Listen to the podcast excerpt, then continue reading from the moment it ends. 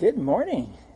It's Monday, October 4th, and we are going to look at the Gospel of Mark this week, chapter 10, verses 17 to 22. Um, hope you had a marvelous week, and we're glad you're with us this morning. If you, have, if you have your Bible, go ahead and open up to Mark, chapter 10, verses 17 to 22. Mark writes, And as he was setting out on his journey, a man went up and knelt before him and asked him, Good teacher, what must I do to inherit eternal life? And Jesus said to him, Why do you call me good? No one is good except God alone. You know the commandments. Do not murder, do not commit adultery, do not steal, do not bear false witness, do not defraud, honor your father and mother. And he said to him, Teacher, all these I have kept from my youth. And Jesus, looking at him, loved him, and said to him, You lack one thing. Go, sell all that you have and give to the poor, and you you will have treasure in heaven, and come follow me. Disheartened by this saying, he went away sorrowful, for he had great possessions. Thus our text. You and I live in a world where we experience all kinds of, of forces and temptations and pressures pulling on us all the time. And sometimes these, these pressures are obvious. Sometimes they are subtle. But no matter how they come to us, it's easy to take our eyes off of the cross and the empty tomb and the gospel and get bogged down in stuff that isn't nearly as important. Now, I know what some of you are thinking. I'm pretty good at staying focused. I don't let the culture or the music or ads or anything get into my brain and heart. If you lived on a desert island, I might agree with you. But we can't help internalizing the messages we get from all around us. We wouldn't be human if we didn't. We learn and remember so much stuff we never intend to learn and remember.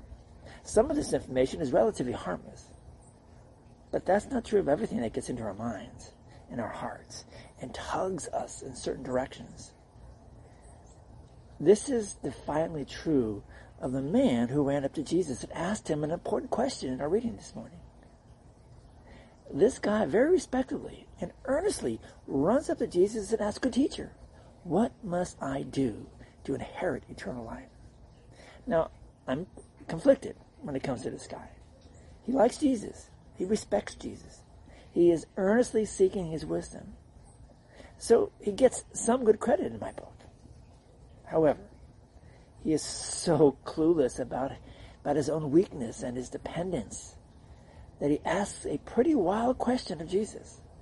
A question about what he can do to receive the ultimate prize of eternal life.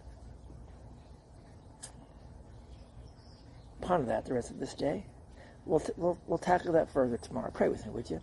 Oh, Almighty God, open my eyes and my heart to your truth so that I am not clueless about who I am and how I get or how I get to eternal life. Amen.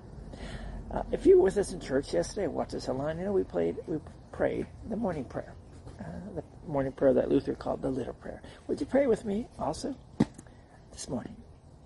I thank you, my heavenly Father, through Jesus Christ, your dear Son, that you have kept me this night from all harm and danger, and I pray that you would keep me this day from sin and every evil, that all my doings and life may please you. For into your hands I commend myself my body, and my soul, and all things. Let your holy angel be with me, that the evil foe may have no power over me.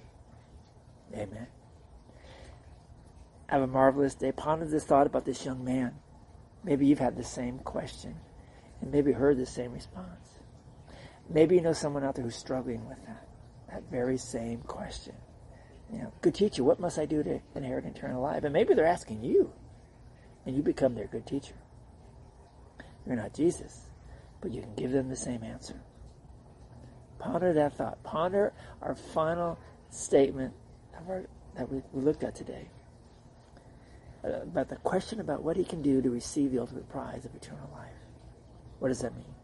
We'll see you tomorrow. Have a blessed day. Go out there, bless somebody. Go in peace. Serve the Lord.